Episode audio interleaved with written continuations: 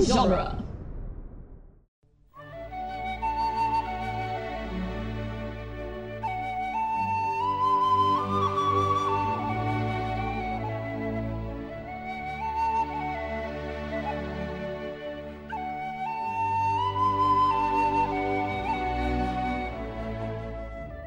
Hello and welcome to Lord of the Rings Minute, the daily podcast where we analyze the movie The Fellowship of the Ring, one paranoia filled minute at a time.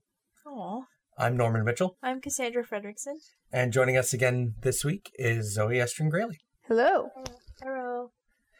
And today we're going to be talking about minute 153, which starts with the line, You can go no further, and ends with Haldir stepping into frame and saying, You will follow me. Which I think is kind of neat little bookend. Yeah, Because he's like, eh, you can't pass. Eh, okay, I guess. you shall not pass. You shall pass. yeah. You shall pass. exactly. You have a Haldir pass. Oh. Oh. Oh. I, can't even, believe you made me listen to that with my own two ears. I don't even know what that means. Oh. Like a hall pass. Oh. God. You're the worst. The worst. Anyway, so I found the bit in the book where the l- fellowship runs into the elves, and Legolas is the one that's doing all the negotiating. Well, he's an elf. Right. Um, and they climb up on this platform, which, I mean, is in the movie, and then Hal Haldir is there with his brothers Rumil and Orofin, and Haldir is the only one that speaks Common, so he's like their interpreter, and he. He's, I mean, he's just hanging out and he says that the elves generally just keep to themselves in Lothlorien, but he's one of the the few that go abroad and you know get news and all Kill that orcs. stuff. Yeah. So There you go. our friend Haldir. Our good friend Haldir. Doing his best to protect the realm of Lothlorien. Yeah. I like how they changed um cuz in the book it's initially like it's kind of like elf customs, like, you know, like how many people do you have with you, like, you know, declare or whatever. Do you do you have any contraband? Right. And And is there anything flammable in your bag? Legolas is like, well, there's eight of us. You know, there's some hobbits. There's these guys. There's myself and a dwarf. And Haldir's like, hold up, there's a dwarf. uh, they're not allowed here. You guys can't go any further. Um, Yeah. and you I have like, a dwarf. Uh, that's an invasive species. yeah, I like how they changed it to, uh, instead be the ring. Yeah. Uh, because the dwarf thing is just like, I mean, we've already talked Moral about how elves are racism. petty. Yeah, but like that's super super petty. yeah. Um, and Do you want it to destroy our ecosystem? and I think it's another There will clever be no way. mining. Right. It's gonna go digging and destroy our trees. I think it's another clever way of kind of spinning the narrative so that we are reminded of the ring and we are reminded that Frodo is the main character, even though we have Yes. all of these people Yeah. in the same movie. And th- this whole little scene, uh, this minute, is about putting pressure on Frodo Mhm. with all the the looks that he interprets as being paranoid, and the music lead, lends to it. But really, the whole moment is just tense because they're trying to figure out how to get into Lothlorien. Yeah. And boy does he like look tense. His Yeah. whole like little dirty face looks so worried. Mary, uh, Mary and Pippin, uh, Billy Boyd and Dominic Monaghan do a really good job at like looking back in a way that's easy easy to interpret as like worried about the person in particular hmm instead of like the situation they're in. I think that they did a really good job, like with their just their quick moment. Uh, and Sam just looks really worried. I think also because it can be kind of read both ways, like you were saying, like they are worried about Frodo, that's why they're looking at him, but then Frodo's like, oh, well, they're looking at me because it's my fault. Exactly. And it's not just like my fault that we can't get into Lothlorien. It's my fault that we went through Moria. It's, my, fault, that, we're Gandalf here. died. It's my fault that Gandalf's dead. Yeah. It's a dark And I- moment for him. and it's just leading into like the Frodo's decision to leave. So like Yeah. now that the movie slows down here for the next 15 20 minutes, we need to keep putting the pressure on Frodo before the climax. Right. I also like that it's Boromir who's comforting him. Sean Yeah, Bean and is this conver- such a pal. I know. I Like, know, right? good job. Because Aragorn's busy arguing. Yeah. Um, And normally this would be like an Aragorn moment right, or a Gandalf moment Yeah. if it was if Gandalf was here and someone else was gone. right. Or even a Sam moment. Yeah. Uh, But Sam just looks tired. Yeah. Everyone looks tired. It's kind of amazing that they filmed this so early because everyone already looks exhausted. Right? You know, that, that's kidding. probably why they put, set this scene at night or in the blue. Just because they would not read as well in the sunlight. Right. Yeah, that's what I that's what I was talking about yesterday. Like Yeah. this scene doesn't work in a day in the daylight. Like yeah. paranoia doesn't come off as well unless it's dark. We we we had to just throw away time in order to make this look cool. Oh, that's such a director thing, though. I can't even judge that. That's such a thing. They're like, no, no, no. I- We know it doesn't make sense, but it looks awesome. But it looks good and we need it for the tone. I mean, I would, I would argue that paranoia doesn't really like if you effective paranoia. It doesn't really matter what time it is or what the the lighting situation is. Um, like everything Hitchcock has made or uh, John Carpenter's The Thing, where the lights are off very rarely. I am going to Um, disagree with you because in both of those things, lighting is used very specifically to create paranoia. Yeah. There you go. Because the Oh. thing is about lighted hallways and that's not really the same. That's true. Yeah, and Like you're s- you're still like dark around the edges despite having the strip of light above you Mm. and that like the tunnel sensation really is added to by the lighting in that movie. yeah, lighting uh, also is great for like creating the shadow effects, which are pretty important in Yeah, films like that, that's true. especially Hitchcock films. Yeah. Um, Yeah. And black and white for a lot of the older Hitchcock stuff Oh, yeah. really Well, goes because a I long was way. thinking like Vertigo, because Vertigo takes place mostly during the day, but there is there are the shadows and Yeah. stuff that are playing that are played with too. I mean, this is just like a more I can't even say sophisticated, just a more colory version of that. Um, this is just where color indicates certain things instead of shadow because you don't have the same stark lighting that you do in like a black and white film. Mm-hmm. Um, so you don't you're not able to create the same shadow. So what you do instead is use color in order to um, show what would usually be a shadow moment if that makes sense. Like if um though again, I don't know what was going on in like the late 90s, but for some reason they didn't buy lights. So if you watch any any television program set in the late 90s or early 2000s, um it's co- it's it's often like very dark, but it is like it's supposed to create that intense shadow. That's what they're trying to do with it. It does not work because it's 1997 and nothing worked. Um, Right. And like some early episodes of Buffy. yeah. Even super supernatural does it a lot. Oh my god, Yes. buy some lights. You make enough money. a lot of I watch a lot of like cop procedurals, and oh man, it is all over Right. that. It is. Uh, that really cliched thing with just the strip of light across the eyes and then everything oh, else it's is the dark. worst. Yeah. I mean, like I get what they're doing with it, and it is effective, but it would be more effective if I hadn't seen it a million times. Um, Yeah. Right. so this, I would say that this scene is working in the same way because of the way they use the lighting. Um, because yes, they do have the the blue filter over everything, but they also, um, no face during this is lit entirely, except I think for Sean Bean's. Like, Sean Bean gets a Right. flashlight, like on, right on his face, because he is saying good, nice things. Yeah, because he's like he's a point of light in this otherwise paranoid moment. Exactly.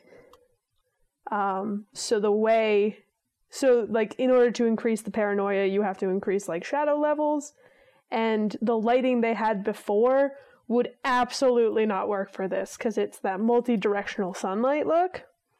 Right. which creates some shadows, but in a very different way. Um, and that was my that was my English major artist moment of the day. There you go. I also because I'm Yeah, Sean Bean is much brighter lit. He's still somewhat shadowed, Yeah, but he is much brighter lit than everybody else. yeah I was just looking back at the minute and Frodo is the only person that does not have any light on his face. Like there's the the lanterns that are hanging on the trees and so there is some of the light that's playing off that like you have the the gleam of light off Gimli's armor. I love that Um, shot. Just Yeah. to throw Of Oh, that in. Gimli turning t- to look at the camera. Yeah. Yeah, I mean, I guess Aragorn doesn't have any light on him, but he's in like the shadow side of arguing. And then you have like Legolas's crazy anime moonlight hair, and then there isn't really a whole lot of light on Frodo's face, and everyone else is kind of like profile. it just Um, it sets him apart very strongly from Yeah, like even in even Merry and Pippin have some of the the underlighting. Yeah. Yep. On their face, yes, it's which I guess is a really cool visual cue for like the ring hanging over him like a rain cloud, you Ooh. know? that's good. Like Yeah. that. You know, like the ring is it's depression and paranoia and all of this other stuff. I That's, This- that's my English major for today. This- this Boromir conversation was uh, previously i- in previous drafts of the scene was apparently much longer, and he talked a little bit about his own experiences to relate to Frodo. oh, his own experiences with death. Yeah, or like, or like with his brother and his father and stuff, and like talked more about his backstory here Uh-huh. to relate to Frodo. Man, I wish they had kept that in. I mean, I can see I why they understand didn't, why. but like, yeah, Yeah. no, I, I'm with you on that. I want more just like, I like Boromir a lot. I, I wish he had more moments like this to shine. Mm-hmm. And yeah, the extended just puts back a lot of the little moments that they had made for this movie, but there's still even more that didn't make it back into the extended. Right. because when we watch when we watch the theatrical, it's just like wow, Boromir Reeds is almost like a totally different character. Oh yeah, Boromir, Compared to like the extended- theatrical Boromir's a yeah, jerk. that's why that end Yeah. scene like comes out of nowhere in the theatrical cut. Mhm. Um, whereas like this cut has this scene and it has like him playing with hobbits and stuff, like much more. Um, Yeah. Right. I like this reading of the character a lot more. Like, on the one hand, it makes his death a lot more poignant, but on the other hand, I mean, spoilers, Boromir dies. Uh, sorry. um, Yeah, it's played by Sean Bean. It's not. a spoiler. oh, oh, but it's true, so it's even worse. Um, I don't know. I just I like the reading of the character as very clearly pulled in two directions, um, Mhm. especially by the ring, but also seemingly just by his like who he is as a person seems kind of pulled in a lot of different directions even before you introduce Right. the ring because he like he's coming from this this war zone and he wants to protect his city but he's away and he wants to make his father proud but uh, his father is like losing his mind and all of this other stuff and he wants to And he cares about his brother. right yeah oh my god i can't wait to talk about them um yeah it's he, he's such an interesting character and i think scenes like this really help show that in the film um whereas i feel like i i remember watching the theatrical version and being a little bit like why is this guy such a butt um because I was 12.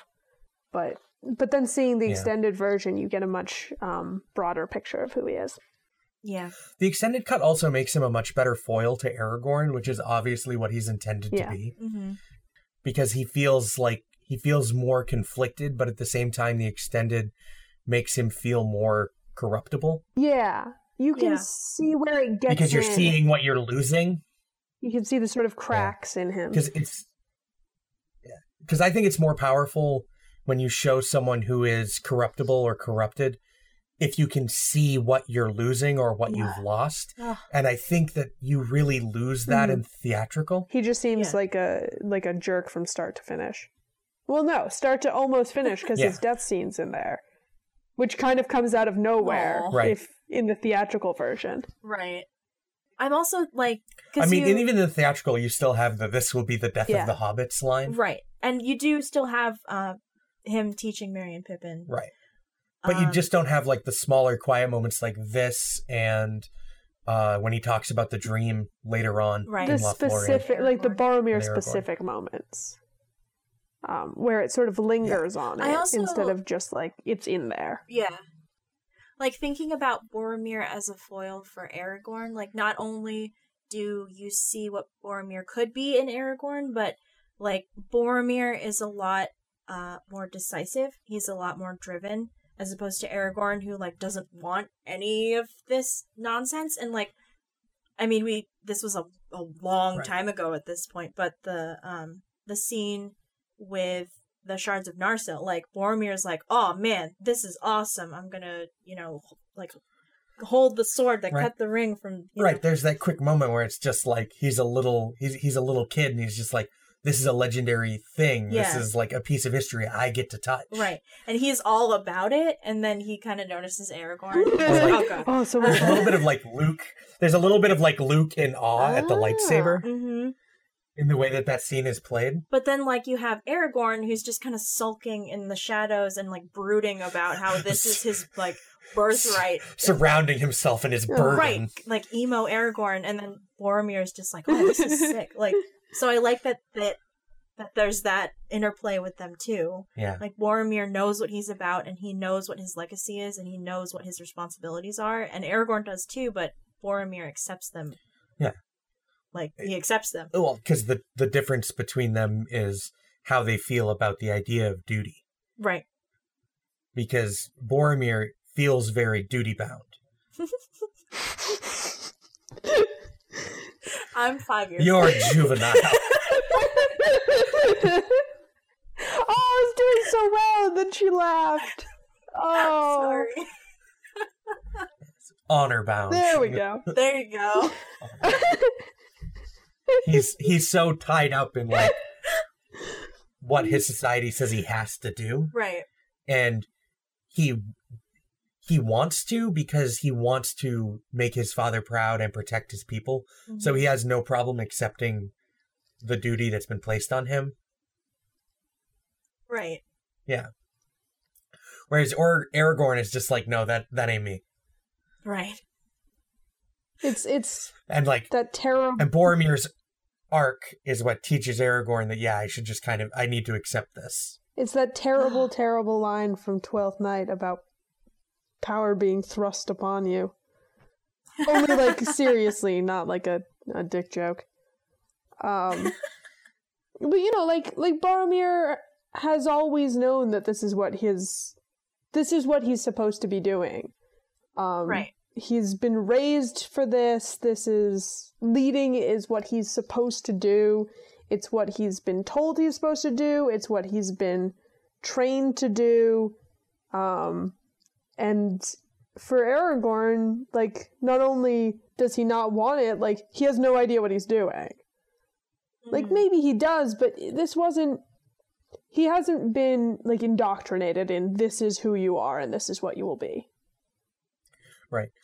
and it's it's moments like this with Frodo that make you believe what you're supposed to buy about Boromir that he is a good leader, that he is the kind of person other men will respect. Yeah. And moments like this really help build Yeah. that, help you buy into that. Well, Because this is a there's- very quiet, supportive moment. Yeah, because there's this, and then there's also um, right after Moria, where everyone's crying, and Aragorn's like, "We need to leave," and Boromir's like, "Give them a moment, Yeah. like let them cry for like two seconds." Uh, Yeah.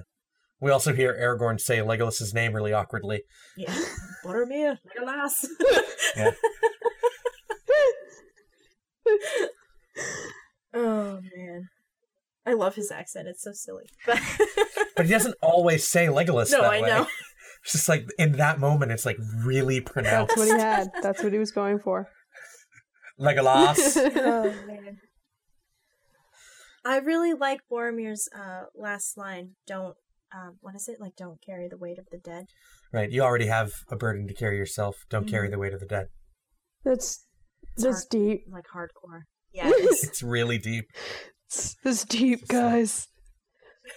no, but I think also this this brings forward putting like you're right. This is a moment that would usually be an Aragorn moment, um, Mhm. and putting Boromir in it kind of increases their that brotherhood relationship that they have. That okay, Aragorn's busy right now. Boromir can do this. Um, Yeah. Boromir can step into this role, and I mean the way they argue and the way they do they are foils i don't know it just but like they're clearly working towards the same goal they just have Mhm. different ways of going about it and i like Right. that i don't know it's it's so cool to see the two men uh, as in not you know as opposed to elves not men as in males um yeah, set as differing points in a similar um in like a, it's like a similar character type but taken in very different directions hmm I mean, we we talked about it some with the whole uh, Aragorn and Arwen thing. Mm-hmm. That Aragorn has some like more traditionally feminized traits, whereas Boromir is a little more masculine yeah in the way that he's coded for the most part. boromir is Yeah. like a dude's dude yeah, and that that also helps kind of like play them against each other in the narrative too. Yeah. I don't know. I like Boromir. that was a a lot. there was a lot of very deep literary analysis going on I know. I'm just like, wow, Ooh, my Oh, all brain. right. is just- some heavy stuff guys uh, Boromir just causes like complex he conversation does because he's He's a He's the- complex dude. that's right he's he's he's the really complex character of this this cast in the Yeah. first movie, but part of that is because he's the only one with a full arc in the one movie. That's true. Well, I mean, I think you pick up some hints of. I feel like you come in in the middle of his arc. I feel like you don't get the beginning of his arc until like Return of the King. Right when you get the flashback, Yeah, and like from his father and like the and Faramir talking about him previously. That's when you get sort of the setup to his arc, which is a weird way to Yeah. go about it. it's, it's a very Benjamin Button situation. Oh, Oh. only instead of like being born old, he's Right. and then you learn more about his life as the story progresses. yeah, It is weird that he has Okay. such a, a an impact on the story even after he's no longer in it. hmm Sweet. So we're from the website, duelinggenre.com, where you can find a couple of other minute podcasts, Back to the Future Minute and Harry Potter Minute. Uh, thank you again for joining us, Zoe. Thank you. Uh, as always, a special thanks to our Patreon associate producers, Leaper182 and Ed Foster. And we'll see you all tomorrow. Bye.